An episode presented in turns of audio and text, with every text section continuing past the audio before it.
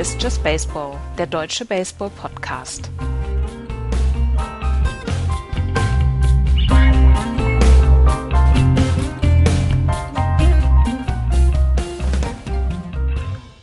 Nach einer etwas zu langen Pause meldet sich Just Baseball zurück. Hallo, liebe Leute, zu Oktober Baseball, zu Playoff Baseball. Hallo, Florian. Hallo. Und hallo, Andreas. Hallo. Ähm, ich muss erstmal, bevor wir, bevor wir mit der Sendung anfangen, muss ich euch beide noch loben. Ähm, mir hat äh, eure Coverage der äh, Baseball-Europameisterschaft, als ich dann nicht mehr dabei war, ganz hervorragend gefallen. So lange ist das schon wieder sehr, her? Sehr, sehr gut gemacht. So lange ist das schon wieder her? Mhm. Mhm. Das war Baseball-EM? Ach komm. So schlimm war es jetzt auch nicht. Nee, war schön. Nee, aber das ist schon so lange her gefühlt. Also Ja. das war ja mein Urlaub und äh, irgendwie ist die Erholung von dem, von den Tagen schon wieder verflogen. Ja.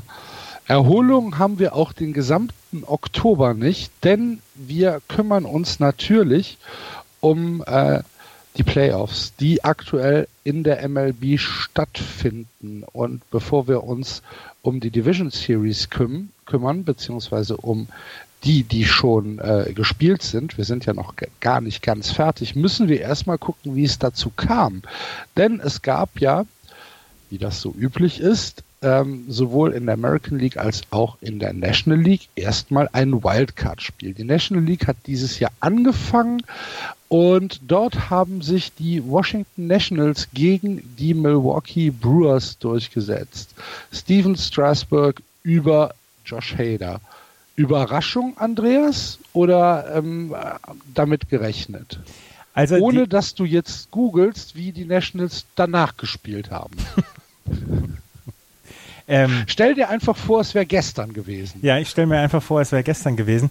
ähm, es war ja sowieso schon überraschend, dass die Milwaukee Brewers überhaupt in die Playoffs gekommen sind, nachdem Christian Ja. Da äh, ausgefallen war. Dass sie dann auf einmal alles gewonnen haben, das fand ich dann schon sehr überraschend.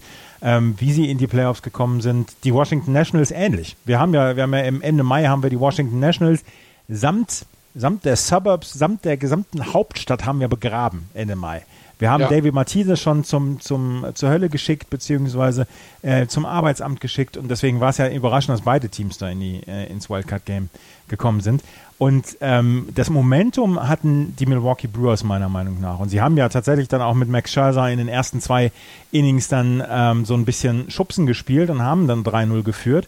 Wie die Washington Nationals dann aber zurückgekommen sind und dass sie zum ersten Mal in ihrer Geschichte, und wenn es nur ein Wildcard-Game ist, eine Playoff-Serie gewonnen haben oder eine Playoff-Runde gewonnen haben, das war schon stark und vor allen Dingen, wie sie im achten Inning damals zurückgekommen sind und gegen wen sie damals zurückgekommen sind, nämlich gegen Josh Hader im achten Inning. Und ähm, er hat vorher, im gesamten vorherigen Jahr hat er kaum Fehler gemacht oder er hat vorher tatsächlich kaum Fehler gemacht. Er hat kaum Walks gegen Linkshänder zugelassen. Er hat kaum Hits gegen Linkshänder zugelassen. Und was hat er hier gemacht? Er hat äh, Anthony Rondon zum Beispiel äh, einen Walk gegeben. Er hat äh, einen Single gegen Ryan Zimmerman abgegeben und er hat gegen Juan Soto das entscheidende Single abgegeben, wo dann die ähm, zwei Runs, die entscheidenden zwei Runs dann über die äh, Homeplate gingen. Und dass Josh Hader dieses Spiel quasi verloren hat, das war, ja, es war eine große, große Überraschung und wie die, wie die Washington Nationals dort zurückgekommen sind. Für mich war das eine Überraschung. Ich fand es gut, ich mochte es und äh, es gab ja so, so viele komische Geschichten da. Drew Pomeranz, zwei perfekte Innings mit zwei Strikeouts, kommt einfach im sechsten und siebten Inning oder im siebten und achten Inning kommt er hoch, sechster und se- sechstes und siebtes, kommt er hoch und schmeißt einfach mal zwei perfekte Innings. Max Scherzer, der ähm, so gut war die gesamte Saison, gibt drei Runs ab. Dann kommt aber Steven Strasburg im Relief-Pitching und gibt äh, nur zwei Hits ab in drei Innings. Daniel Hudson ähm, schließt das Ganze dann zu. Da waren so viele Geschichten drin, das war so spannend, das hat so viel Bock schon gemacht auf die Playoffs, dieses Spiel alleine. Ähm, das war eine große Geschichte. Mhm. Und dann natürlich auch noch der ja der Fehler von Trent Grisham im, im, äh, im Right Field, Ja. Der ihn wahrscheinlich noch verfolgen wird. Genau. Ne? Dass äh, Trent Grisham, junger Spieler, in der Saison nur 51 Spiele gemacht und dann im Wildcard-Game dann so ein Fehler, der dann zu einer Niederlage führt. Ah, Das war Das das, war, das, war das Single, Das war das Single von äh, Juan Soto, was ihm genau. unter dem Handschuh hergeht und deswegen nicht nur ein Run gescored worden ist, sondern auch der zweite Run und der dann dafür sorgte, dass die ähm, Washington Nationals mit 4 zu 3 in Führung gegangen sind. Genau. Also, harter Stoff aus äh, der National League, aber anders wollen wir es ja auch nicht. In der American League äh, gab es dann äh, am äh, Tag drauf natürlich auch ein Wildcard-Game, ein Play-in-Game, wie es ja von äh, manchen dann genannt wird, ähm, wo sich die Tampa Bay Rays 5 zu 1 gegen äh, die Oakland Athletics durchgesetzt haben. Und für die Athletics war es halt einfach wieder so ein, ja, das anders kann eine Saison der Athletics gar nicht enden, oder? ja, vor allem auch so. Sie haben mehr Hits als die Rays halt, ne, in dem Spiel. Ja, ja und die Rays eben, ne, die haben dann eben diese drei Home Runs ganz genau. am Anfang, ne? Also erstes, zweites, drittes Inning, jeweils ein Home Run eines, äh, auch Solo-Shots nur. Also gar nicht jetzt irgendwie die Leute auf. Ach nee, einer war ein Run, Entschuldigung. Ähm, aber, äh, ja, und dann hast du vielleicht genau das. Ne? Vielleicht ist es dann so, dass so eine Saison, die so mit, ja, mit so vielen komischen Situationen für die Athletics war, ne? Äh, und, und man hat sie ja auch immer nicht so als das überragende Team ansehen wollen. Ja, dann, dann ähm, setzten sich die Rays durch, was mich auch bei dieser Serie interessiert hätte. Das gleiche gilt auch für die davor. Wäre das bei Best of Five anders gelaufen? Also hätten, hätten die Teams ja anders gespielt. Ich ähm, finde, das ist immer sehr spannend, alles, was da passiert bei den Wildcard-Spielen. Es ist halt für mich immer noch komisch anzugucken, weil es so, nicht so Baseball-like ist. Ähm, du hast natürlich dann deine Geschichten, die du hier erzählen könntest, gerade bei den Tampa Bay Rays, die ja wirklich in der Saison mit, ja, am, am Ende dann mit Charlie Morton auch einen der besten Pitcher mit wieder auf dem Mount hat, ne? Das soll man auch nicht vergessen. Ähm, also ganz komisches Wildcard-Spiel. Ich fand das von den äh, Nationals und Brewers tatsächlich ja spannender insgesamt, klar. Aber äh, ja, die Rays halt weiter, ne? Und äh, ich finde es nicht mehr überraschend, muss ich ehrlich gestehen. Ähm, sie waren jetzt über die Saison hinweg nicht unbedingt das bessere Team insgesamt, aber das war schon ein Spiel auf Augenhöhe von vornherein und ja, dort hat eben, haben die Racer diesmal gewonnen. Ja. Das haben sie. Und ähm, die Rays stehen jetzt noch in der Serie mit den Houston Astros. Das entscheidende Spiel 5 in der Nacht von heute auf morgen in Houston. Ähm, sagen wir mal so. Äh, wollen wir über die Serie reden? Ja, lass uns, wir, lass, uns okay, ja, ja, lass uns mal anfangen ja, damit, genau. genau. Gut. Ähm, alles sah gut aus, bis Andreas sich im dritten Spiel gedacht hat. Ich muss da mal ein bisschen Spannung Inning, reinkriegen. Das ist mir zu langweilig, Houston Astros. Jetzt zeigt mal, wie ihr gegen mich anstinken könnt. Weil Andreas schrieb äh, im ersten Inning von Spiel 3 in die WhatsApp-Gruppe, in die Just Baseball WhatsApp-Gruppe, ich habe keine Idee, wie man die Houston Astros schlagen kann. Und das haben die Rays gehört. Oder gerochen. Oder wie auch immer. Du bist der Jinx Master. Das ist nicht zu fassen, Andreas. Und vor allem wieder gegen die Astros. Wieder ja. gegen die Astros. Ich weiß noch, ich weiß noch tatsächlich genau, wo ich war, als ich die Astros vor ein paar Jahren gejinxt habe, damals in der ALDS. Ähm, ich weiß noch genau, wo ich war, in einer Tischtennishalle damals. Da habe ich, da ich damals ja den Tweet gesetzt hier, Mensch, äh, vor zwei Jahren waren sie noch, waren sie noch so, dass sie 0,0% Einschaltquote haben. Jetzt sind sie schon in der ALCS eine Dreiviertelstunde später. War alles eine verbrannte Fläche dort in Houston. Kriegst du immer noch böse E-Mails? ich stelle mir das tatsächlich wie so eine Dystopie vor, wo halt einfach nur noch Körperteile rumliegen. Da ist da ist nichts mehr. Da wächst auch kein Gras. Nee, mehr. da ist nichts mehr. Ah, ah, da ist auch nichts mehr. Und jetzt habe ich äh, in Spiel 3, ich habe das erste Inning nur geguckt von Houston äh, gegen Tampa Bay Rays in, im Spiel 1 und die Houston Astros macht schon wieder einen Run und da war ich überwältigt dann auch. Und ich war ja auch, ich war mir dem, in dem Moment nicht bewusst, was für eine Wirkung meine Worte dann auch haben.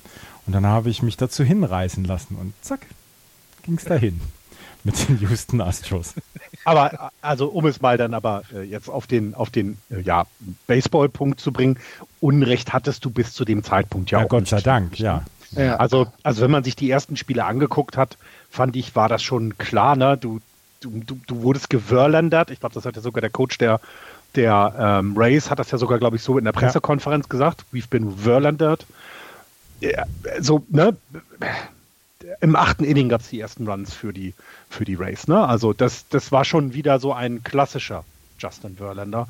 Ähm, äh, was hat er ja? Acht Strikeouts, drei Walks, ähm, war sieben Innings, hat nur einen Hit zugelassen und, und dann glaube ich, dann ist man schon so ein bisschen, na gut, dann haben wir das Spiel hinter uns, ist man dann in der Laune und dann kommt Garrett Cole im zweiten Spiel und ich finde gerade dieser One-Two-Punch, das ist schon krass. Ne? 7.2 Innings hatte er, hat 15 Strikeouts. Ich glaube, das war jetzt sein siebtes, zehntes, 35.000. Spiel mit 10 und mehr Strikeouts. Also es ist, ist ja unfassbar, was der drauf hat. Und dann kann man im dritten Spiel, im ersten Inning, wenn es wieder losgeht, schon mal sagen, na gut, also ernsthaft, wie soll das denn gehen? Danke. Finde ich schon in Ordnung. Das ist dann aber auch passiert, ist wieder was anderes. 15. Und es passiert ja nicht einfach so, sondern die Rays vernichten ja die Astros in Spiel 3. 10-3 geht äh, Spiel 3 an die Rays und dann Spiel 4, wo ich mir ehrlich gesagt gedacht habe, äh, es kann eigentlich nicht passieren. Ich glaube nicht, dass die Rays zwei Spiele gegen die Houston Astros äh, gewinnen würden, werden. Wieder Justin Verlander auf dem Mount der es diesmal richtig um die Ohren gekriegt hat.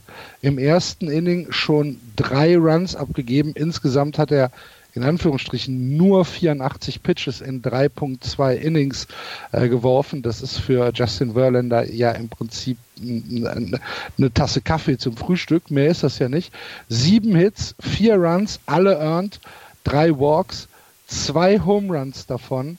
Und ähm, da muss man schon sagen, da muss man vor, vor dem Race-Hitting halt alle Hüte, die man hat, in allen Größen ziehen dass sie sich auf Justin Verlander so eingestellt haben und ihm in äh, Spiel 4 mal so richtig rumgeschubst haben, oder? Ähm, ja, es wurde hinterher ja auch gesagt, Mensch, Justin Verlander ist on Short Rest und vielleicht liegt es daran, er wollte diese Ausreden nicht gelten lassen. Er wollte nicht sagen, dass es ähm, daran gelegen hat. Er hat gesagt, ich habe meine Pitches einfach nicht getroffen. Ich habe äh, in Spiel 1 dieses Spieles habe ich meine, meine Spots getroffen, die ich treffen wollte. Die habe ich jetzt in Spiel 4 nicht getroffen. Aber für mich war Spiel 4, ja, man kommt an Justin Verlander vorbei, aber für mich war Spiel 4 das Spiel Tampa Bay Rays in Reinkultur. Du hast den Opener mit Diego Castillo, der im allerersten Inning erstmal drei Strikeouts wirft, hintereinander gegen George Springer, gegen Michael Brantley, gegen José Altuve, der insgesamt für ähm, fünf aus zu, äh, ist, ein, zwei Drittel Innings,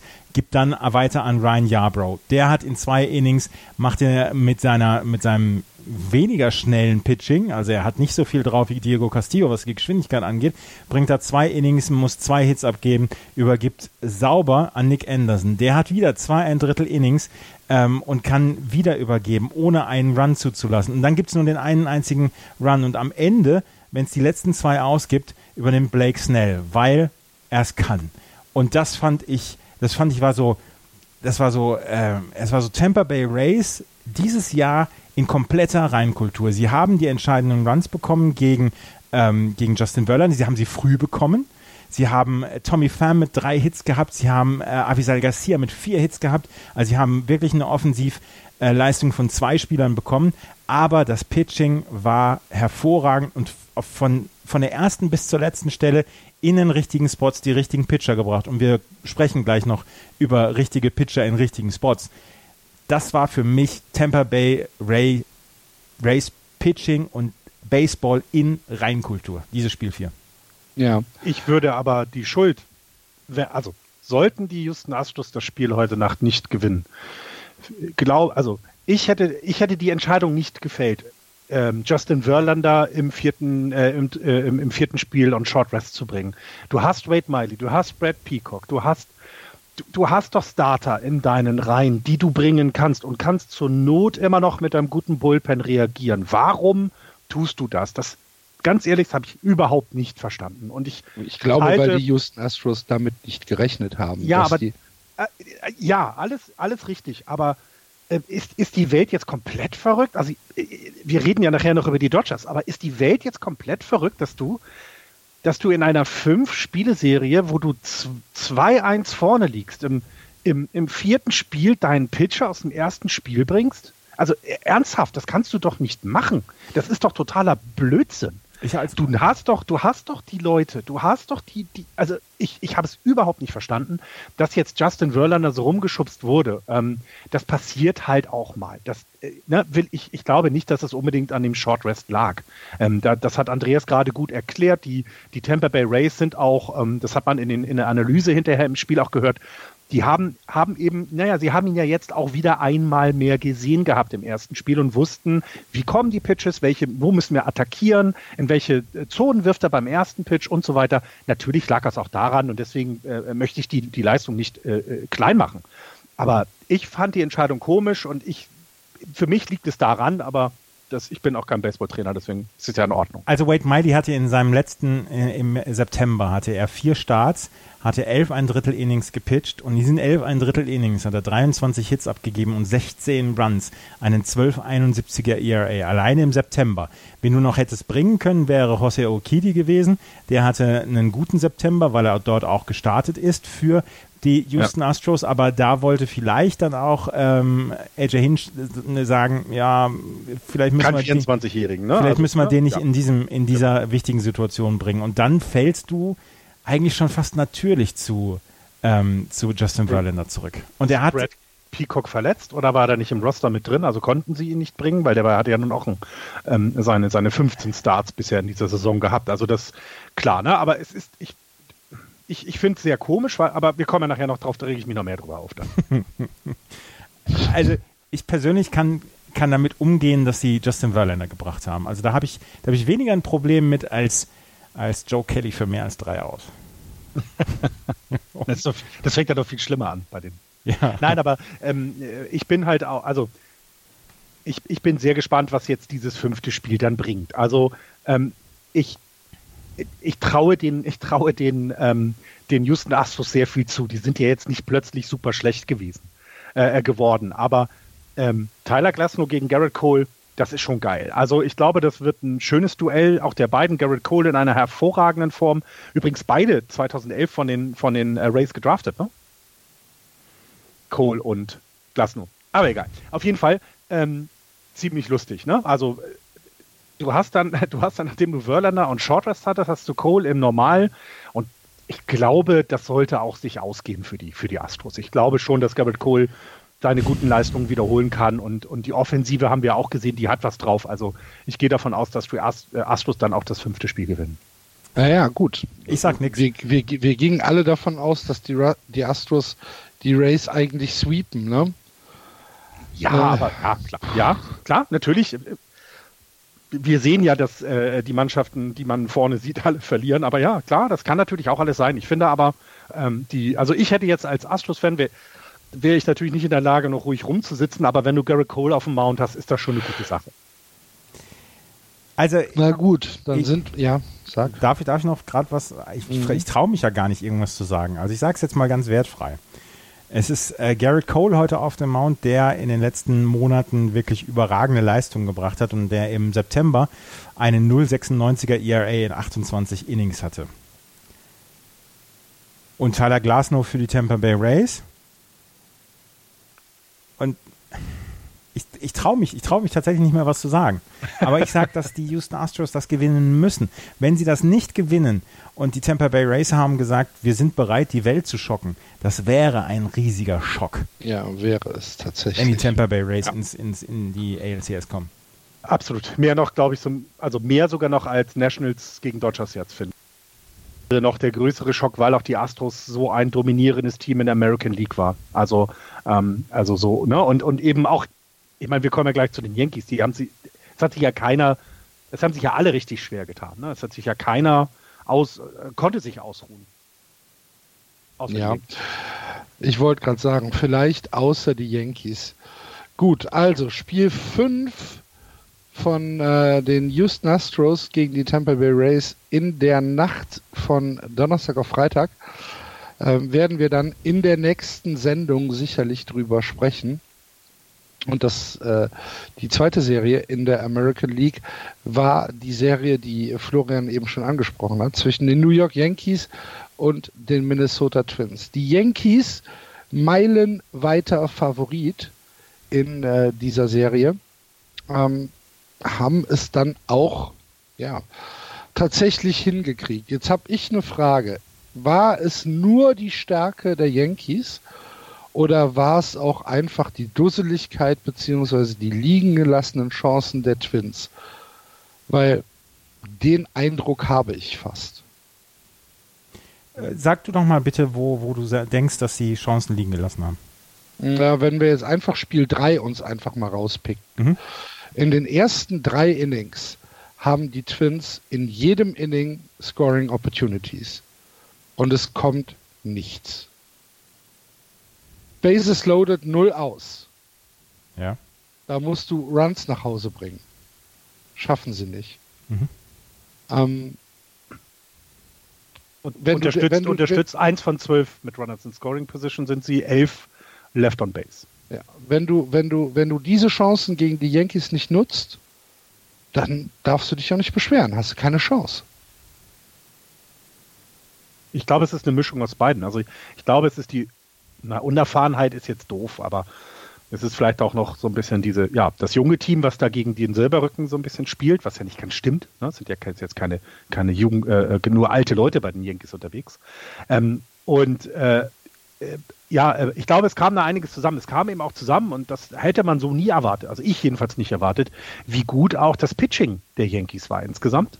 Ähm, und auch wie gut die, ähm, die, die, ähm, die, die Defensive, also nicht nur, dass sie gut gepitcht haben, ähm, es hat jeder was dazu beigetragen. Ne? Also Severino eben in diesem angesprochenen dritten Spiel war ziemlich gut. Äh, du hast aber auch äh, Paxton und, und auch Tanaka haben, ähm, gerade Tanaka hat viele Innings äh, äh abgenommen mit den fünf und ähm, der der Bullpen, den wir immer so ein bisschen als sehr müde vielleicht erwartet haben, war es dann eben doch nicht. Ne? Die haben dann eben das übernommen, was ihnen angeboten wurde und es sauber und gut über die Bühne gebracht. Ne? Der Bullpen hat einen Home Run zuge zwei Home Runs zugelassen. Zach Britton und äh, Kenley haben, haben jeweils einen Home Run zugelassen. Und das war's. Und das gegen die Bomber Squad von den Twins ist auch bemerkenswert, finde ich, dass eben das nicht passiert ist. Dass sie eben nicht die Bälle rausgeschossen haben. Ja. Ähm, das das kommt dann dazu. Das kommt dazu. Aber ich glaube, du hast auch ein, du hast auch recht. Du musst diese Scoring Positions musst du rumbringen. Absolut richtig. Ich möchte die Leistung der Yankees da ja auch gar nicht irgendwie äh, schmälern. Dass sie komplett verdient gewonnen haben, ist doch gar keine Frage. Und dass sie auch ähm, in, in allen Spielen äh, das bessere Teams, Team waren, ist doch auch keine Frage. Aber wie gesagt, im ersten Spiel lassen die Twins neun Leute auf Base, ohne dass sie etwas nach Hause kriegen. Im, äh, im zweiten Spiel lassen sie, äh, naja gut, das waren dann nur fünf, aber das war auch meines Erachtens das eindeutigste Spiel, das 8 zu 2 äh, gegen die Twins. Und im dritten Spiel lassen sie 12 auf Base. Und das kannst du dir dann halt einfach nicht leisten. Ich weiß nicht, ob das nur der Stärke der Yankees geschuldet ist, aber ähm, ja, im, im, im Endeffekt ist es natürlich verdient. Aber wie schätzt du das denn ein, Andreas? Also ja, sie haben meiner Meinung nach zu viele Leute auf Base gelassen. Es kann allerdings auch passieren bei einem Team wie den Twins, die eine Reihe von jungen Spielern haben und die in dem Spot, wo sie dann aufgetaucht sind, dann vielleicht nicht so geliefert haben. Mich hat das Pitching überrascht und mich hat vor allen Dingen das Bullpen-Management dann von Louis, äh, von Louis Severino, von, von Aaron Boone überrascht. Wenn du dir alleine das dritte Spiel anguckst, Louis Severino hatte in den ersten Innings Probleme, du hast es gerade eben angesprochen, hat vier Innings gepitcht. Von dem Moment an ist, ähm, ist Aaron. Ganz kurz, ganz kurz. Ja. Hat sich aber immer selbst rausgezogen. Ja, genau. Ne? genau Muss genau. man dazu sagen. Ja, ja hat, sich, hat sich selbst rausgezogen. Vier Hits abgegeben, zwei Walks, vier Strikeouts, vier Innings, keinen einzigen Run abgegeben. Von da an ist Aaron Boone streng nach Matchups gegangen. Er Tommy Canley hat er für zwei, ähm, zwei Hitter reingebracht. Äh, Ottavino war nach einem Walk sofort wieder runter. Green war für vier aus dann zuständig. Zach Britton für vier aus. Der hat den Home Run abgegeben. Und dann Rollis Chapman dann nochmal für fünf aus. Äh, Rollis Chapman, ähm, der sollte dann das dann, dann über die Bühne bringen. Wie viele Pitches hat er gehabt? Äh, Gucke ich gerade mal nach. 26 Pitches ist für ja. jemanden wie, wie Rollis Chapman auf dem oberen Level an Pitches, aber das war streng danach gegangen, was braucht denn jetzt der Gegner. Und ähm, das Middle of the Lineup kam, also musste Aroldis Chapman ein bisschen früher hingehen. Und da hat mir Aaron Boone mit seinem Bullpen-Management sehr gut gefallen. Und wie gesagt, wir kommen gleich noch auf anderes Bullpen-Management. auf der anderen Seite habe ich eine, eine, eine sehr... ich, ich, ich, ich sehe jetzt schon jemanden im Ruhrgebiet sitzen mit einer Halsschlagader bis Frankfurt und zurück. ich, hab, ich, äh, ich selber habe Beste Wut. Grüße. Ich habe selber Wut und ich habe nichts mit, mit den fantechnisch am Hut. Ähm, und ich habe eine sehr interessante Geschichte gelesen.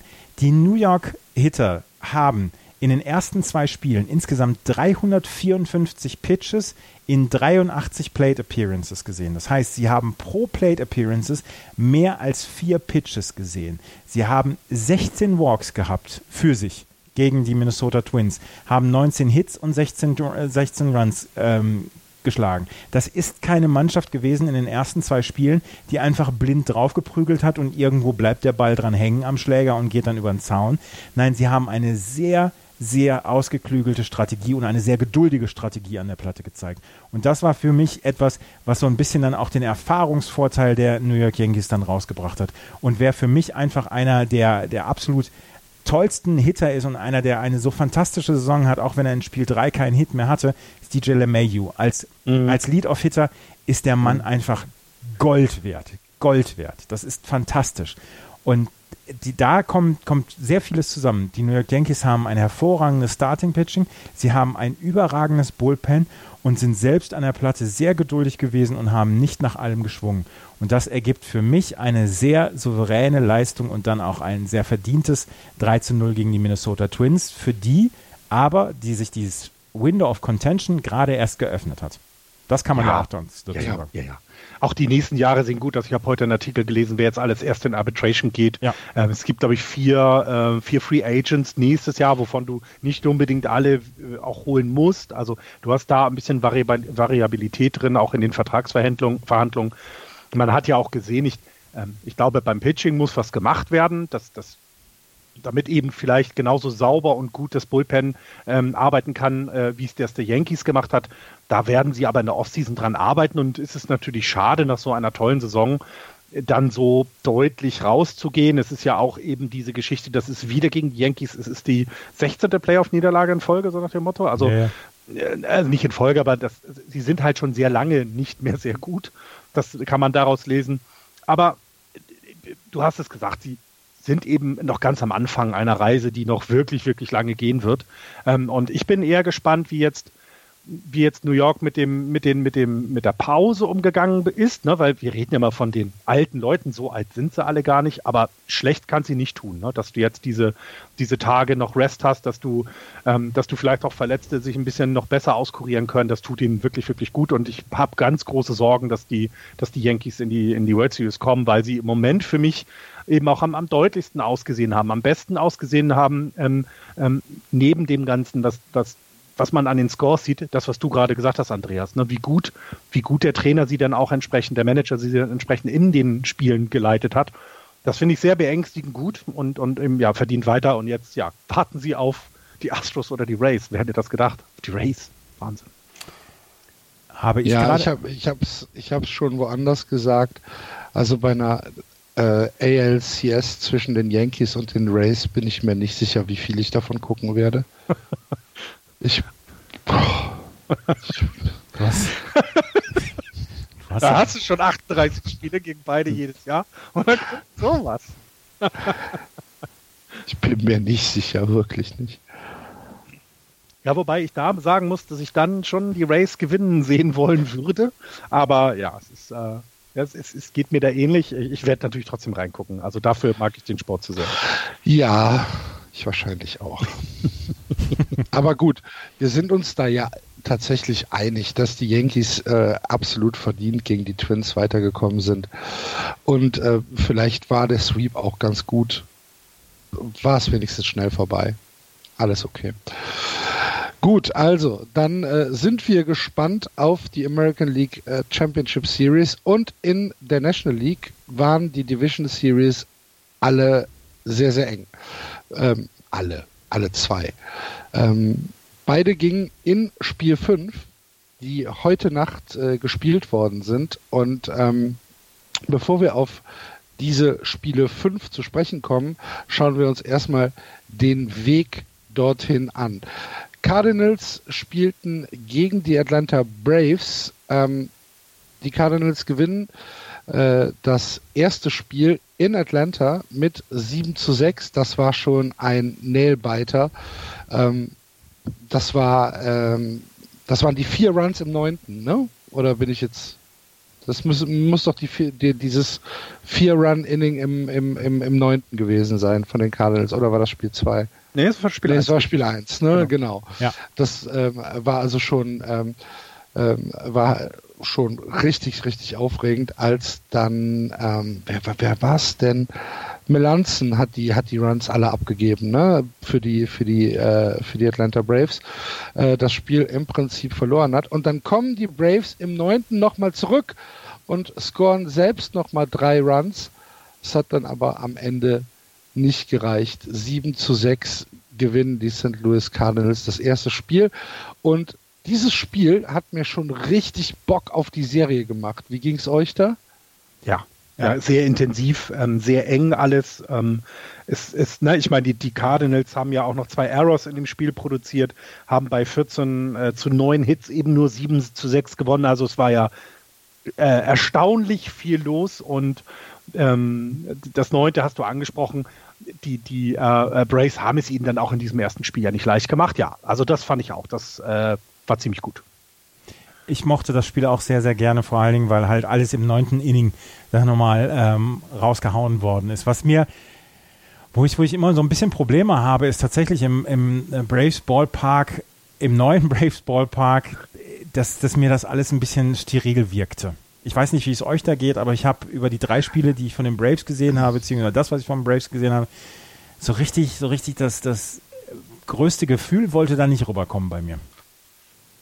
Du möchtest äh, Tomahawk Chop im Fulton County zurück, ja? Tomahawk Chop will ich überhaupt nicht rüber zurückhaben, aber in einem von den sechs Stadien, die sie in den letzten 20 Jahren gehabt haben, vielleicht.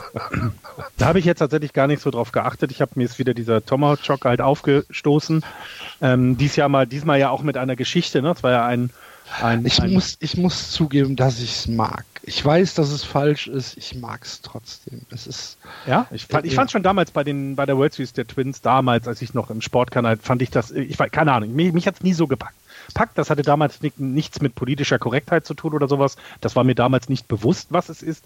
Ich mochte die, die, die Braves nicht und damit auch den, den Tomahawk, den, den Job nicht. Es machen natürlich viele mit, es ist super einfach. Ne? Ich glaube, die Chiefs im Football machen es auch, ne? Ja, Im Stadion. Und FSU halt, ne? Genau, und das sind, das sind halt, ne, das ist natürlich auch was ganz, ganz Einfaches, womit du auch ganz viele Leute äh, zum Mitmachen animieren kannst. Das ist ja, ist ja auch einfach für alle zu lernen.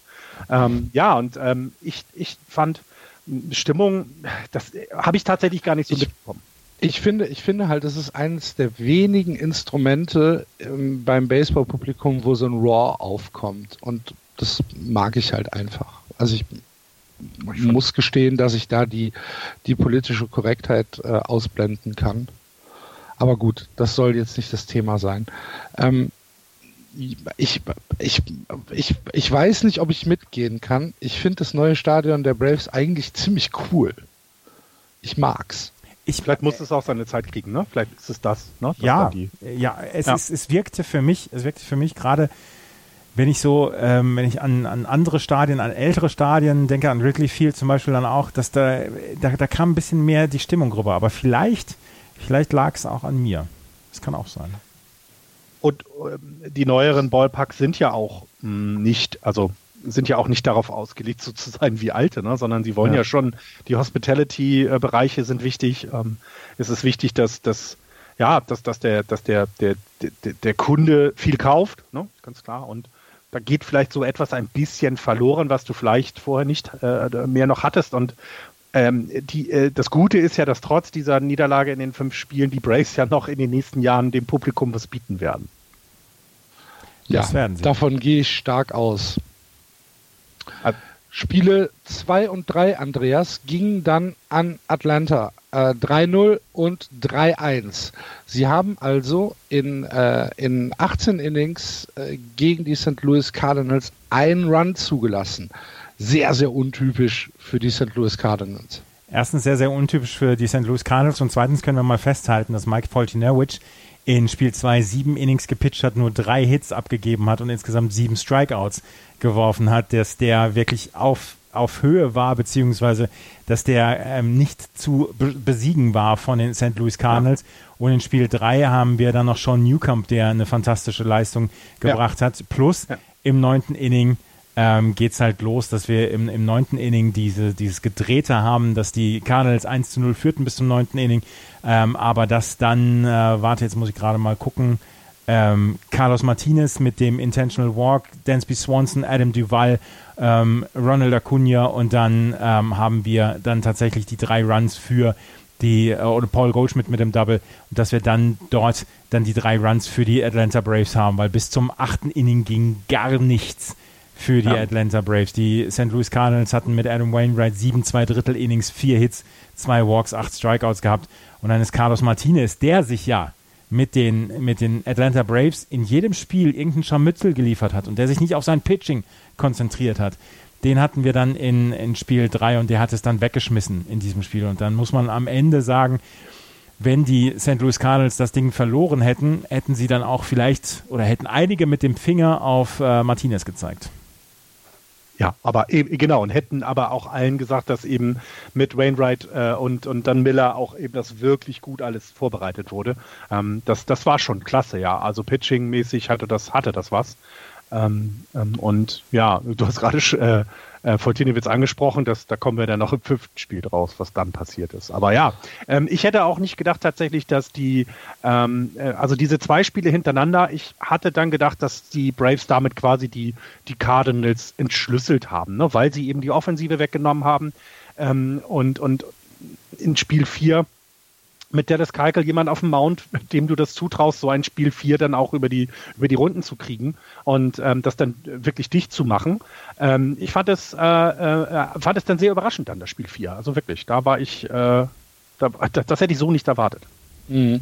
Spiel 4 dann das Schicksalsspiel für die Atlanta Braves, auch wenn das ein großes Wort ist.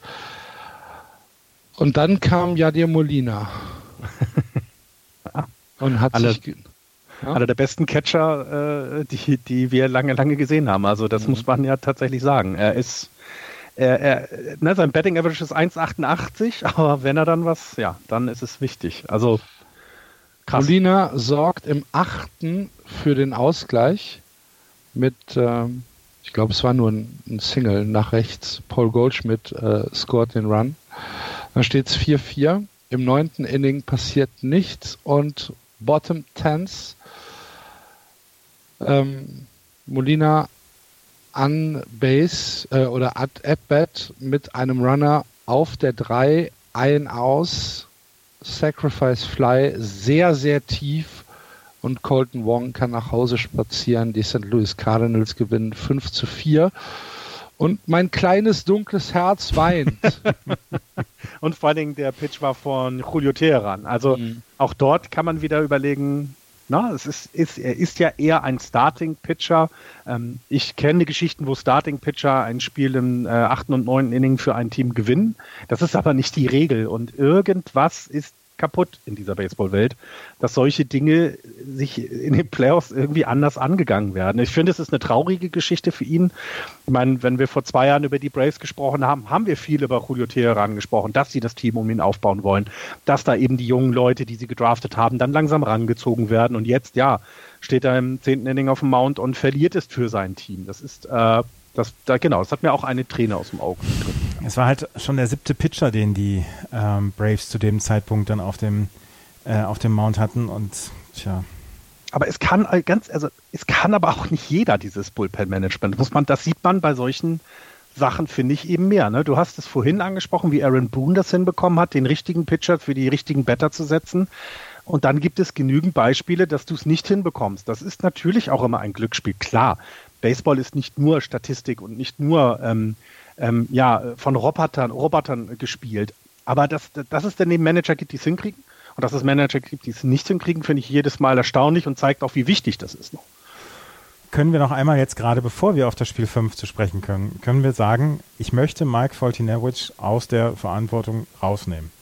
Er hat mit fünf Tagen on regular rest gepitcht. Er hat in seinem ersten Spiel, in seinem ersten Einsatz sieben Innings gepitcht und war fehlerlos.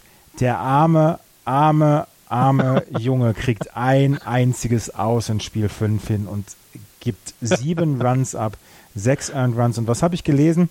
Das, ist die, das sind die meisten Runs, die ein ähm, Team wie die St. Louis Cardinals in einem Postseason-Spiel gemacht haben, ohne einen Home Run und nur mit fünf Hits. Sie haben diese, die, sie haben diese zehn Runs im ersten Inning mit fünf Hits geschlagen. Und es waren die meisten Runs, die je pro Inning in einem Postseason-Spiel in der MLB-Historie gescored worden sind. Ich habe mich gestern nach oder in diesem Inning schon in den Statistikstollen begeben und ähm, habe so ein paar Statistiken rausgesucht, weil ich war so frustriert. Das Spiel war halt nach 25 Minuten vorbei. Ja, und man hat sich gefreut. Man und hat sich auf ein enges Spiel gefreut. Ich habe mich so auf dieses Spiel gefreut. Erinner, ich habe gestern noch in die Gruppe geschrieben, boah, das, das, das, das Frühspiel gucke ich auf jeden Fall. Ich bleib boah, die ganze ich Nacht mich, wach. Ich freue mich so sehr. 25 Minuten. Ja. 25, 25 Minuten.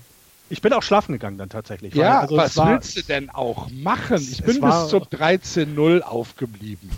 Aber ähm, ihr, ihr, kennt ja den, den Game Score eines Pitchers, ne? Mhm. Also der fängt ja bei 50 an und dann kriegt er Pluspunkte und Minuspunkte für jeweils die, die Dinge, die, die äh, ihm im Spiel passieren. Der Game Score von Mike Vojtinovic gestern war 16. Tja. Das ist der Worst ever in einem Winner-Takes-All-Baseball-Game. Also ähm, nicht jetzt überhaupt, aber in einem fünften oder in einem entscheidenden Spiel ist das äh, tatsächlich das Schlechteste überhaupt. Und es kam auch alles zusammen. Also ich habe zwischenzeitlich war das so eine Mischung aus, er trifft halt, wenn er die Strike-Zonen getroffen hat, dann waren die Better der St. Louis Cardinals dort. Also jeder Ball, der irgendwie in die Zone ging, der wurde getroffen. Es war wie ein, es war wie Videospiel. Irre. Und ich glaube auch, das und das, was Andreas gesagt hat, dass das, was Andreas gesagt ich würde ihn hier auch der, von der Schuld sogar ein bisschen absprechen, denn was man dabei nicht vergessen darf, er hat ja nicht schlecht geworfen in dem Sinne, dass die Bälle irgendwie hängen geblieben sind oder, oder zu langsam waren oder eben die Spots nicht getroffen hat. Er im Gegenteil, die Cardinals haben genau gewusst, wo er hinschlägt. Und wenn er dort nicht hingeworfen hat, dann haben sie nicht geschwungen und es waren Balls. Und das fand ich, also das fand ich auch andererseits eben so vernichtend, dass für ihn war klar. Ich fand es beeindruckend, was die Cardinals in diesen, in diesen ersten, in, in diesen ersten äh, paar Minuten im Spiel da gemacht haben. Also sehr, sehr beeindruckend. Der arme, arme, arme Junge. Ich habe 23 Pitches, 15 Strikes. Also, ne? Ernsthaft, unglaub, un, unfassbar. So, sowas habe ich noch nie gesehen. Noch war, nie. Es war auch tatsächlich, finde ich. Äh Kennt ihr den schlechtesten Gamescore, der je erreicht wurde? Du hast es geschrieben. Ich habe ihn gestern minus, rausgesucht. Minus 19? Minus 52. ist das Joe, Joe Kellys 3, achso, 6 aus? Alan Travers hieß der Mann, 18.05.1902 ähm, Ach ja, ich erinnere mich, ich erinnere mich. Das stand in der Zeitung dann. Hat er ein, hat er ein Spiel gepitcht, äh, 26 Hits, 24 Runs abgegeben. ähm, und äh, Alan Travers übrigens der einzige katholische Priester, der je für, in der MLB der hat, sich, hat. der hat sich auf andere Dinge verlassen. Der hat sich, der hat, der hat sich danach der Kirche hingegeben. Ja. Ja, aber ähm, also ich, ich die minus halt 19 war übrigens Dylan Bundy 2018. Mhm. Oh, okay. Das war fand, auch, auch nicht gut. Ich fand tatsächlich, es war, es hat so, es hat diese Serie alles genommen, was sie vorher hatte, finde ich. Es war echt schade, weil ähm, von allen Serien, also ne, das Twins äh, äh, Yankees-Serie, die war sehr deutlich. Die Rays und die Astros haben sich ja gegenseitig dann die Spiele sehr deutlich auch abgenommen. Aber hier waren wir doch vier Spiele lang auf Augenhöhe, vier Spiele lang intensiver Baseball, alle haben alles gegeben und dann hast du zehn Runs im ersten Inning. Wahnsinn. Es 164er IRA für, für Voltinowitz. Ja. Ja, da habe ich auch noch gestern eine schöne Statistik ausgegraben. Schlechtester IRA ähm, in einem, in einem äh, Einzelspiel? Ich, ich würde jetzt Fernando Rodney oder sowas ein, Was tippt ihr? Das bist ja dabei. Äh, 189 oh ist es. ähm, Joe Cleary 1945 für die Washington Senators war sein äh, einziges Spiel in der MLB. Ähm, hat äh, 0.1 Inning gepitcht, 189er ERA, 5 Hits, 7 Earned Run, 3 Walks. Und äh, danach hat man ihn vom Mount genommen und hat ihn, ähm, ja, dann wurde ersetzt von äh, Brad Shepard, ähm, der dann fünf Innings äh, gepitcht hat. Und Brad Shepard ähm, die Besonderheit an dem war, der hatte halt nur ein Bein. das ist kein Witz. Der war Kampfpilot ja, ich hab, kam ich aus dem Krieg zurück und war eigentlich, war eigentlich für die Washington Senators Pitching Coach.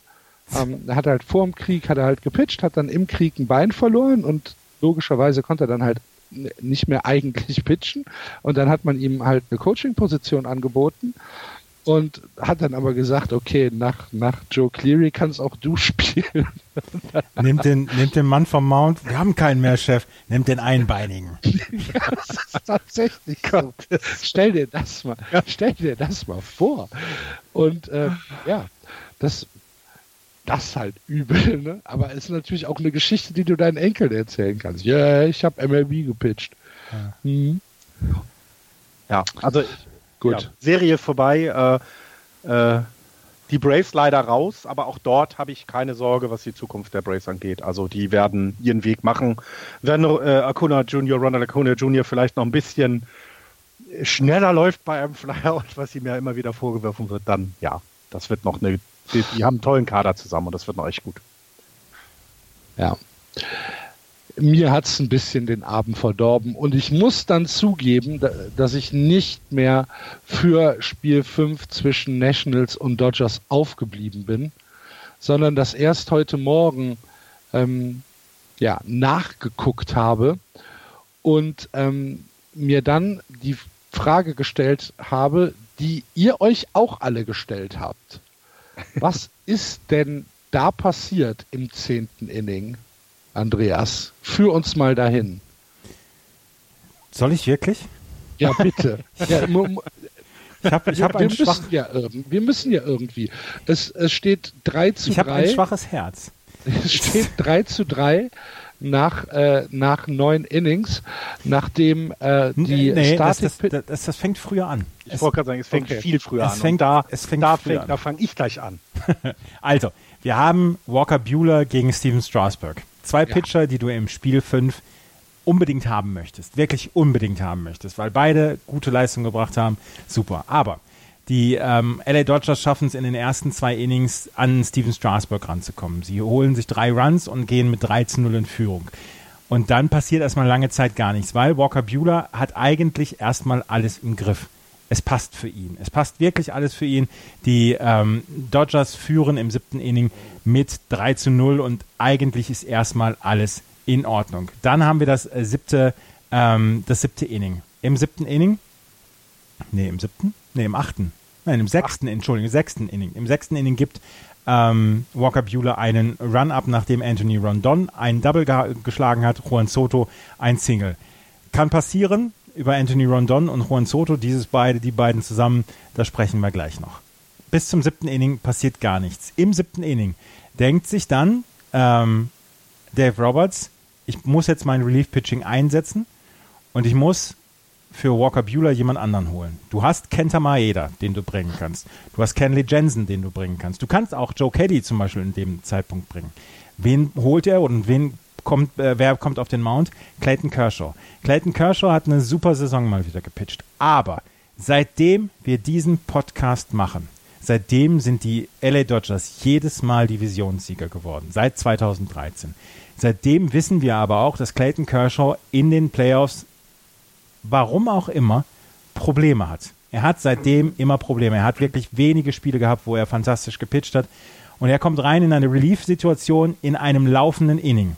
Und was passiert? Er gibt zwei Home Runs ab. Und ähm, er gibt sie innerhalb von zwei Pitches ab. Das, war, das, waren, das waren anderthalb Minuten, in denen diese zwei Home Runs geschlagen worden sind und ähm, es damit dann 3-3 stand. Und ähm, er hat das, das, das letzte Aus besorgt, aber es steht 3 zu 3. Und, ich, ja? Also ich, ähm, Also Clayton Kershaw hat in den Playoffs als Starting Pitcher Probleme gehabt, aber die letzten Jahre hatte er das im Griff. Ja, also das, es war ja so tatsächlich, wir haben darüber geredet, dass er nicht so gute Starts hingelegt hat, dass die Dodgers dann auch einiges gekostet hat, aber dann waren die letzten Jahre, als in die World Series gekommen, dann war er ein absolut verlässlicher Starting Pitcher. Habe ich das jetzt deutlich genug gesagt, Herr Roberts? Starting Pitcher. Clayton Kershaw ist nicht so ein Typ, wie du vielleicht hier Chris Sale oder anscheinend ist er das eben nicht lass die Finger, du hast das ganze Jahr über dein Bullpen. Ja, ich habe immer wieder gesagt, es gibt einige Pitcher, die die Schwierigkeiten hatten in dem Jahr bei besonderen Situationen damit umzugehen. Candy Jensen war ein Kandidat, der gerne mal ein enges Spiel auch in der Saison abgegeben hat. Auch das weiß natürlich Dave Roberts. Aber du, also nee, nein, nein, du bringst bei sowas nicht Clayton Kershaw. Es, das funktioniert in meiner Welt so nicht. Das ist auch, er ist auch nicht der Typ dazu dass er, wenn er gefragt wird, hingeht und sagt, natürlich mache ich das, Coach, ist völlig in Ordnung. Er kann sich jetzt hier hinstellen und sagen, nee, ich will nicht. Aber bei aller Liebe, das, das machst du nicht. Und Clayton Kershaw hatte in seinem äh, Start in dieser Serie ein, ein, ein sechs Innings hat er gepitcht, drei Earned Runs, er hat, äh, was war das, ein Walk, vier Strikeouts, also eine vernünftige, er hat das Spiel zwar verloren, aber es war jetzt nicht so, dass du gedacht hast, ach, äh, das ist auch mein bestes Ace auf dem Mount, weißt du? Also es ist, äh, ich weiß nicht, ob das, ich kann jetzt immer so leicht reden, weil ich einen Pitcher hatte mit Madison Bumgarner, bei dem du das machen konntest. Der hat aber irgendwie eine andere Statur. Und vielleicht auch bei Chris Sale hat man es letztes Jahr gesehen, dass da vielleicht auch, keine Ahnung, im Arm die Abläufe anders sind, sodass du mit wenigen, mit wenig Aufwärmen, mit wenig Pitches zum Warmwerden in Relief was leisten kannst. Und das kann Kershaw nicht. Und auch das weiß Dave Roberts. Das hat er vorher schon mal erlebt. Und das so wegzucoachen, alles das Gegenteil von dem, was eben, was, was, was, was Aaron Boone bei den Yankees toll gemacht hat. Ne? Der ist ja noch nicht mal darauf eingegangen. Also bei all dem, dann, dann hast du das schon so irgendwie komisch gemacht. Dann kommt Kenta Maeda, der ja dann sogar das gut löst, ne? Mit seinem einen Inning, drei Strikeouts. Drei Strikeouts. Das war doch völlig in Ordnung. Ja, warte. Und dann? Und dann? Neun, neuntes, neuntes Inning. Joe Kelly. Ich musste heute Morgen mit dem Zug fahren und habe das, ähm, habe das Spiel auf dem, im Radio gehört. Das Spiel im Radio gehört. Und neuntes Inning hörte ich die Radiomoderatoren sagen, Joe Kelly kommt auf den Mount. Da ich, war, war was? Was? Was? Joe Kelly? Der Joe Kelly, der die gesamte Saison wirklich mies gepitcht hat, der nach seiner, nach seiner fantastischen Postseason, ja letztes Jahr für die Red Sox gepitcht hat, ähm, einen Vertrag bei den Dodgers unterschrieben hat und dieses Jahr nie so richtig in Schwung kam, weil sein Fastball all over the place ist, etc. Dann hat er drei aus und das innerhalb von zehn Pitches. Und alles Super gemacht. Sieht, und Super alles sieht gemacht. fantastisch aus. Und da dachte ich nur, ja, jetzt, jetzt wird äh, Dave Roberts zu Kenley Jensen gehen, zu wem auch immer. Er hat ja noch Colerick, hat er ja auch noch damit dabei. Aber was macht, er, er scheint in Tiefschlaf gefallen zu sein, Dave Roberts in der Zeit. Denn er hat hinterher gesagt, ähm, es gab niemanden, der souveräner ausgesehen hätte als Joe Kelly im neunten Inning. Natürlich hat niemand im neunten Inning souveräner als Joe Kelly ausgesehen. Aber dann kannst du dein Glück kaum fassen und ziehst ihn vom Mount runter und ziehst Kenley Jensen darauf. Und ja, Kenley Jensen hatte seine Probleme, aber du willst deinen besten Relief-Pitcher in solch einer Situation haben und nicht Joe Kelly, der dann, die, der dann erst einen Walk abgibt. Spätestens dann muss, muss Dave Roberts zum Mount gejoggt kommen und ihn an jetzt, sein jetzt an seinen genau Ohren, genau das, genau. an seinen Ohren zurückziehen. Du vertraust ihm diesen Pitch noch an, weil das du, ne, also du spielst zu Hause, das heißt, du erhältst nochmal die Möglichkeit, wenn etwas passiert ist, das zu machen. Aber wenn er dann Adam Eaton walkt, dann lass es sein. Dann ja. nimm ihn, zieh ihn jetzt runter. Jetzt. Jetzt ist der Tag. Du hast nur dieses eine Spiel. Und dann würde ich eben gucken, was du noch hast. Und zur Not kannst du dann eben, weil du äh, Clayton Kershaw nicht gebracht hast, ihn dann eben für das elfte Inning schon vorher aufwärmen lassen. All diese Dinge stehen dir ja zur Verfügung. Aber so, naja, und dann hat er den, den, den, den Double abgegeben, ne? Das, das war ja das dann. Dann hat er ein Intentional Walking Juan Soto, das kann man machen, ne? Es ist okay. Ähm, dass man, dass man so ein wirklich gut ein Spieler, der gut drauf ist, das sind ja dann Entscheidungen, die der, die der Manager trifft. Das finde ich gar nicht so schlimm, aber naja, da hätte schon eigentlich ganz, ganz jemand anders drauf sein müssen. Ja, absolut. Absolut. Als er das Double abgegeben hat und das dann der, dass es dann den äh, Intentional Walk gab, das kann ich sogar verstehen. Du willst ähm, wenn du willst auf der First Base äh, jemanden haben, falls du zum Beispiel ein, äh, ein Double Play bringen kannst, etc. Aber du musst nach diesem ersten Walk musst du äh, Joe Kelly runternehmen vom Mount. Und das ist ein klares, und das ist, das, das muss ich so sagen, es ist ein klares Versagen von Dave Roberts in dieser Situation. War es die letzte Entscheidung von Dave Roberts für die äh, Dodgers? Ja. Ich glaube auch. Aber es wäre sowieso seine letzte Entscheidung, seine letzte Saison bei den Dodgers gewesen, egal wie, glaube ich. Selbst wenn sie es gewonnen hätten, hätte er nicht weitergemacht, glaube ich nicht dran, auch er selber nicht. Und wenn er es nicht gewonnen hätte, hätte er eben auch in den Sack gegeben. Und ich glaube, das passiert jetzt auch. Ähm, es ist, glaube ich, schade. Ähm, ich, äh, ich glaube, also ich glaube, in ihm steckt noch etwas, aber eventuell muss er vielleicht noch mal, keine Ahnung, Pitching Coach, naja, vielleicht nicht Pitching Coach, aber ich weiß es nicht. Bullpen Manager noch mal wieder sich zurücknehmen oder ich, jemand noch an die Seite kriegen oder der, weil auch solche Entscheidungen trifft er ja vermutlich auch nicht alleine, darf man auch nicht vergessen. Ne? Der Pitching Coach hat auch seine, seine, seine, ähm, ähm, ähm ja, sagt auch bestimmt was. Aber dazu. er hat auch Richtlinienkompetenz. Ja, ja, sicher. Aber es ist Huiuiui. so. und ähm, ich finde, ich finde, und jetzt bei aller Häme, die ich gegen die LA Dodgers habe, so rauszugehen, äh, das, ist, das ist schon traurig. Und 106 Siege, die Playoffs sind Anfang Oktober vorbei. Äh, ich habe die ganze Zeit gesagt, die Dodgers gewinnen die World Series und war auch fest davon überzeugt, dass sie das, dass sie das Zeug zu haben. Äh, das ist schon traurig tatsächlich. Ja, es ist hart. Also ein richtiger Schocker auf jeden Fall.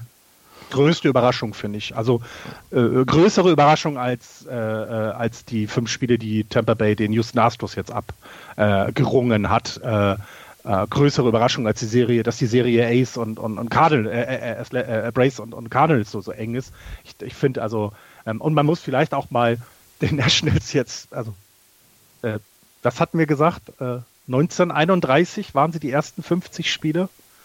1931 die ersten 50 Spiele und dann stehst du jetzt in, einem, in, einem, in einer Championship Series der National League. Das ist schon eine ja, wahnsinnige das ist Geschichte. Stark. Das ist stark. Und dass Howie Kendrick den, den Grand Slam geschlagen hat, ist natürlich dann auch wieder eine richtig coole Geschichte. Wir, wir dürfen nicht vergessen, dass die, dass die Nationals hier eine ganz tolle Serie daraus gemacht haben. Aber es bleibt natürlich dieser letzte Eindruck von Dave Roberts. Und ich habe mir die letzten drei Innings heute Nachmittag nochmal angeschaut. Und auch da war ich dann tatsächlich nochmal fassungslos. Aber das, das Allerschlimmste, der größte Schlag in die Fresse der Dodgers-Fans war, als, ähm, als Joe Kelly dann im zehnten Inning das zweite ausgemacht hat oder das erste ausgemacht hat, dann holt er Kenley Jensen auf den Mount. Ja. Wo das Ding schon sowieso im, ja. im Bach ist. Ja, ja, das, äh, da habe ich mir auch gedacht, jetzt muss das eigentlich auch nicht mehr machen. Ne? äh, was, ich, was ich übrigens auch spannend finde, ist, wie sehr wir über, den, äh, über das Starting Pitching oder über Pitching bei den Dodgers reden. Und äh, wenn man sich mal die Innings pitched anguckt bei den, bei den Nationals, ähm, also da sind auch eher die Starter, die dann das Spiel gewinnen und dann vielleicht auch mal im Relief pitchen, weil also bis auf Sean Doolittle, der ein 2-7er ERA hat, äh, bei jetzt, was hat er, 2, nee, 3-1 gepitcht in den, in den Playoffs. Na, also Fernando Rodney hat 1-2, ist noch ganz gut dabei, aber Hunter Strickland ist nicht gut, 18er ERA, ähm, äh, Suero ist mit 0.1 und 27er ERA unterwegs, 9er ERA von Rainey, also so richtig Vertrauen kann man da auch nicht aufbauen in, den, in das Bullpen und ich glaube auch, das wird ihnen das Genick brechen gegen, äh, gegen die Cardinals. Ich muss, ähm, Entschuldigung. Entschuldigung. Nee, alles gut. Ähm, wird ihnen das Genick brechen dann, glaube ich, gegen die Cardinals. In Spiel, in Spiel 3 war Fernando Rodney auf dem Mount. Damals haben sie allerdings schon äh, acht Runs, hatten sie schon acht Runs kassiert von den, von den LA Dodgers. Dann ging Fernando Rodney auf den Mount und dann habe ich einen lustigen Tweet einer Washington Nationals Beatwriterin gesehen, wo sie geschrieben hat, Bases loaded, nee, zwei Walks, Bases loaded, Fernando Rodney, äh, zwei aus, 3-2 Pitch, Fernando Rodney hat äh, die Dodgers genau da, wo er sie haben will. ja, ja, das, das, ich glaube, das ist auch, also bis auf Sean Doolittle äh, überzeugt mich da wenig im Moment Daniel bei den, Hudson. Ähm, Daniel Hudson. Äh, Hudson noch okay, ja, aber ich finde halt auch fantastisch, wie, wie das Starting-Pitching sich äh, in die Saison reingebissen hat. Ich hatte gerade, also, na, ich meine, Strasburg hat jetzt 15 Innings pitched ähm, in drei Spielen, ähm, 21 Strikeouts in den drei Spielen. Max Scherzer wirklich Top-Leistung gebracht, auch äh, Patrick Corbin. Also, äh, ich, ich glaube, es wird bei denen über das Starting Pitching gehen und in einer sieben, potenziellen Siebener-Serie sehe ich die nicht die ganze Zeit auf dem Mount. Das äh, ja, wird noch ein interessantes Management seitens der Nationals werden. Die Nationals haben sechs Pitcher, auf die sich Dave Martinez im Moment verlassen kann. Scherzer, Strasburg, Corbin. Corbin in jeder Situation, die in irgendeiner Weise gebracht werden muss. Dann hat er Hudson, dann hat er Doolittle, und äh, fällt mir sogar noch jetzt ein Sechster ein. Der Rainey, der hat auch noch zwei ausgesorgt, für zwei ausgesorgt. Tanner, Tanner Rainey heute.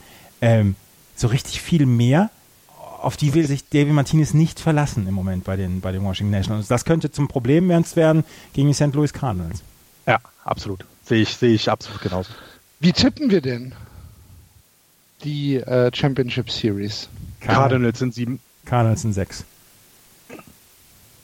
Ich würde okay. total gerne die Nationals in der World Series sehen, aber ich habe ja einen Softspot für die, für die Washington Nationals. Ja, das, das war ja auch etwas, worüber wir gesprochen haben, wo ich geschrieben habe, ich habe original keine Ahnung mehr, wem ich irgendwas gönne. Stell dir vor, die, die, die Rays gewinnen noch gegen die Astros. Ich wüsste nicht, wem ich, wem ich jetzt noch die Daumen drücken sollte. Da schriebst du direkt zurück Washington. Und mein kleines Bryce Harper Herz sank. Es ist, also das ist doch, also wenn wir das uns jetzt mal angucken, ne, und, und das, das, was da passiert ist bei den Nationals, um das jetzt nochmal zu loben. Also ähm, äh, sie haben, naja, ihren, ihren Franchise, Franchise-Spieler abgegeben äh, in der Offseason. Und ja, haben jetzt mit Anthony Rondon, Ryan Zimmerman eine tolle Serie, Juan Soto, ein, ein Irrwisch da, da äh, äh, wahnsinnig toller Typ. Äh, und dann eben die Leute, die vorher schon dabei waren, wie jemand wie Adam Eaton und, und, und, und, und Brian, Brian Dozier und ach, was weiß ich alles. Und sie, du verlierst deinen Starspieler und bist jetzt so weit in den Playoffs gekommen wie noch nie zuvor. Das, also, allein deswegen ist es schon, äh, ja, sehr lustig anzusehen. Sehr, sehr lustig anzusehen. Der weint doch die ganze Zeit zu Hause jetzt, oder? Ja, ich er, weiß auch. Also ich habe original keine Ahnung, wie, wie Bryce Harper damit umgeht. Ich kann es mir, ich kann es mir nicht vorstellen. Sind die Eagles wenigstens gut ich, dieses Jahr? oh, bei den Eagles war letzte Woche Mike Trout. Ja, der ist ja Eagles-Fan. Mhm. Ja, deswegen. Ja, ja, ja klar. Also es war, ist ja jetzt keine Überraschung. Ist doch keine Überraschung, dass er sich ein Spiel seiner Mannschaft anguckt. Nein, ich habe ihn aber damit. gesehen im Fernsehen und habe gleich gedacht, Mensch, Mike, hä? da Freuen wir uns schon auf die neue Saison. auf die neue Saison, eventuell mit Joe Madden, um den Delling zu bringen zu oh, unseren anderen News der Woche. Ja, jetzt geht's los. Wer, wer hat er noch? Wer hat er noch alles einen Job in der Liga? Also wir haben im Moment acht freie Stellen in der in der äh, so in der MLB. Gerade vor wenigen Minuten ist ja auch Gabe Kepler äh, entlassen hätte worden hätte von den ich gedacht, Hätte ich nicht gedacht, dass sie das machen, aber ja. ja. 80, 82 und 81, 81. Nachdem man für Gene Segura getradet hat, nachdem man Bryce Harper geholt hat, nur 81 Siege, nachdem man Mai und April lange Zeit geführt hat, kann ich schon verstehen, dass die, äh, mhm. dass die Viel, dein, dein Starting Pitching war auf der Injured List, Injured Reserve, äh, in der Injured List. Ähm, also, ne, du hattest, du hast, es gab ja auch Gründe dafür, dass es seine Tiefen gab. Ja, äh, das ist natürlich in der Verantwortung auch des Managers, wie er damit umgeht. Aber ich hatte gedacht, er kriegt vielleicht noch ein paar, äh, vielleicht wirklich noch eine Saison mehr aber wir haben ja darüber gesprochen, er hat ja schon auf dem falschen Fuß in Philadelphia, ist er ja schon rein mit, ich weiß nicht, was ist der größte Rivale von Philadelphia, New York oder so, keine Ahnung, ist da rein mit New York Yan Yankees Trikot oder sowas, weil die waren ja sofort gegen ihn. Ähm, die Phillies sind zusammen mit den Cubs, den Angels, den Royals, den Pittsburgh Pirates, den San Diego Padres und den San Francisco Giants im Moment auf der Suche nach einem neuen Manager. Und es gibt die Gerüchte, dass Joe Madden gesagt hat, er möchte zurück zu den LA Angels. Er hat zwei Teams, zu denen er gerne zurück wollen würde. Das eine Team ist das, sind die Angels, das andere Team sind die Dodgers. Bei den Dodgers müssen wir jetzt mal ein bisschen aufpassen, ob die jetzt Dave Roberts entlassen oder nicht. Aber es sieht wohl ganz danach aus, dass ähm, Joe Madden zu den, zu den Angels gehen würde, was ich persönlich fantastisch finde. Mike Trout und Joe Madden vereint in dieser ähm, in dieser Franchise fände ich ganz großartig. Und es gibt wohl noch zwei weitere Kandidaten. Buck Showalter, der gesagt hat, er würde total gerne wieder managen und weiter managen. Der elende Grandler. Und John Farrell hat auch gesagt, hier, er möchte gerne wieder ähm, managen. Ja, können sie beide sehr gerne machen. Ist mir Sechs, sechs, der Positionen sind übrigens, sechs der Positionen sind davon in der National League. Ne? Also du hast in der American League nur zwei Positionen, die frei sind mit äh, den angesprochenen Angels und den Kansas City Royals, weil eben Ned Jost äh, in, in, ins Karriereende geritten ist.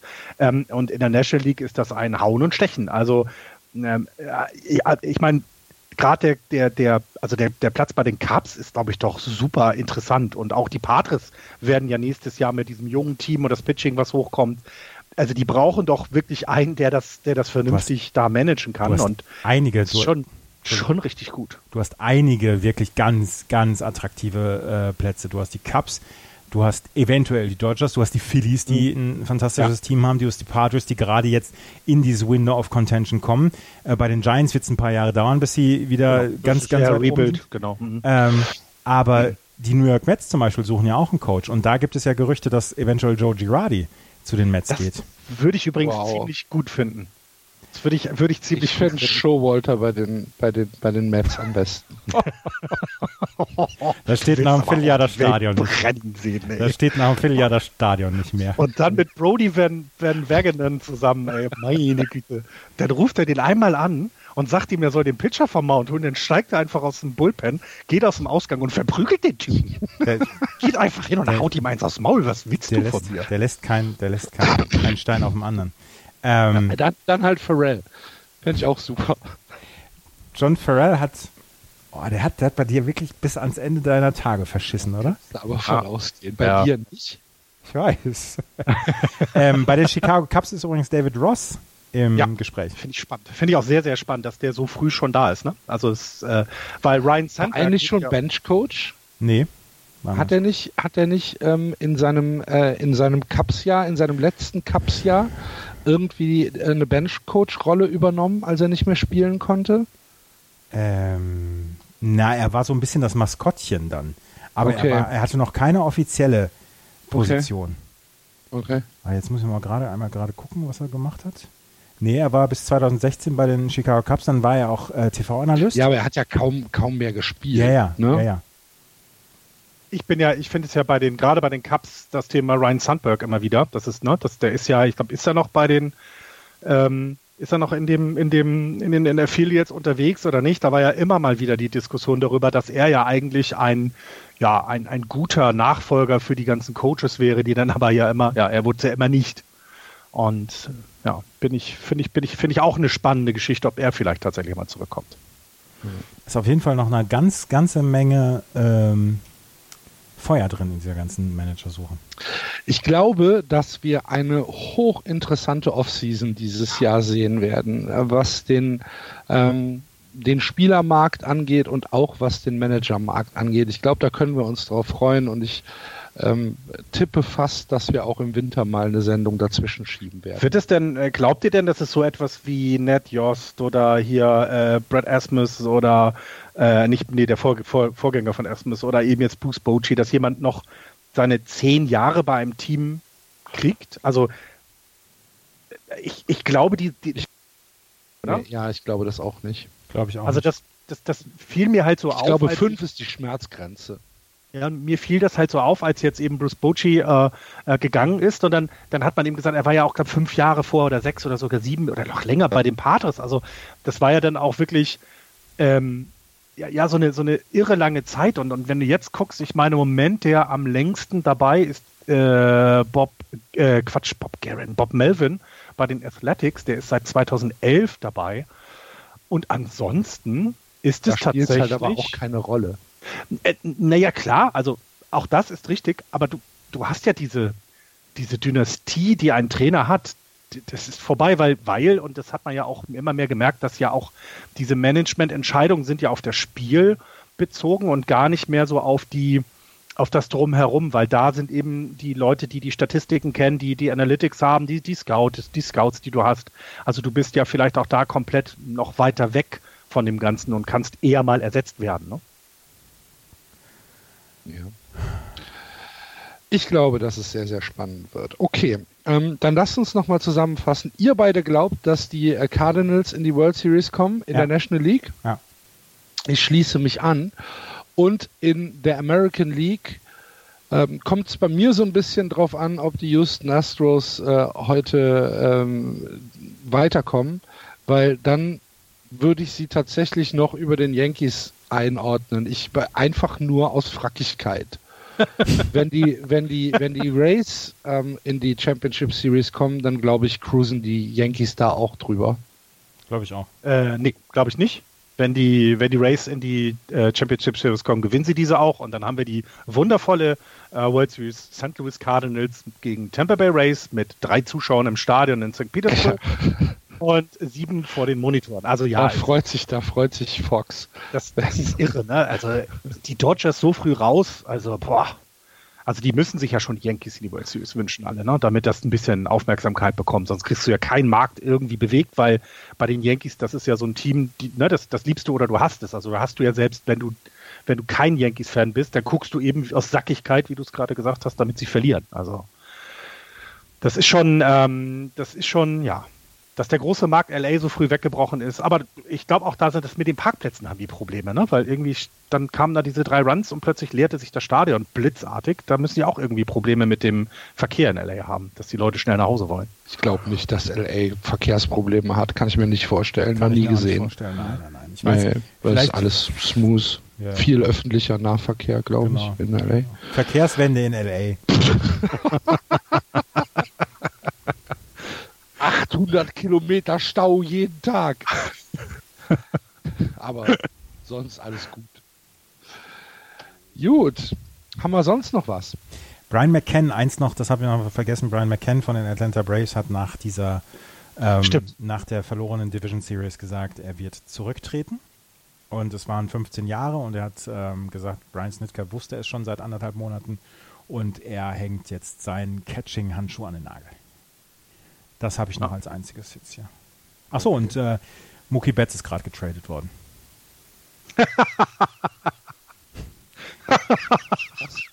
jetzt noch einmal einfach mal so ein bisschen den Puls in Gang okay. bringen. Jetzt ist aber, jetzt ist aber gerade.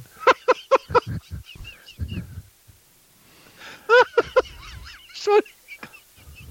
Jetzt ist der Puls in, in, in Gang gekommen. Ich bin jetzt wieder wach. Ja. Da, da, war aber auch auf einmal, Atmung war weg, oder? Also, das war ja sehr krass. Gut, äh, sonst habe ich nichts mehr. Wir sprechen okay. über den Mookie Betts Trade im Dezember. Jetzt ja. wirklich die Welt brennen sehen, ey. Ich bin, äh, ich bin sehr, sehr gespannt. Gut, dann äh, haben wir das für diese Woche. Vielen Dank fürs Zuhören. Uns hat es wieder Spaß gemacht. Wir hoffen, euch auch. Wir hören uns wieder nach den Championship Series, äh, werden wir die zusammenfassen und äh, dann planen wir natürlich wie immer äh, die World Series umfassend zu begleiten. Ist halt im Moment ein bisschen schwierig mit den Terminen, aber wir probieren, dass wir es hinkriegen. Für eure Kommentare ähm, oder über eure Kommentare freuen wir uns natürlich äh, auf Twitter, auf Facebook, bei uns im Blog. Sehr, sehr gerne gesehen. Ähm, Ansonsten viel Spaß weiterhin mit Oktober Baseball. Bis dahin, Playball. Tschüss. Tschüss. Ciao.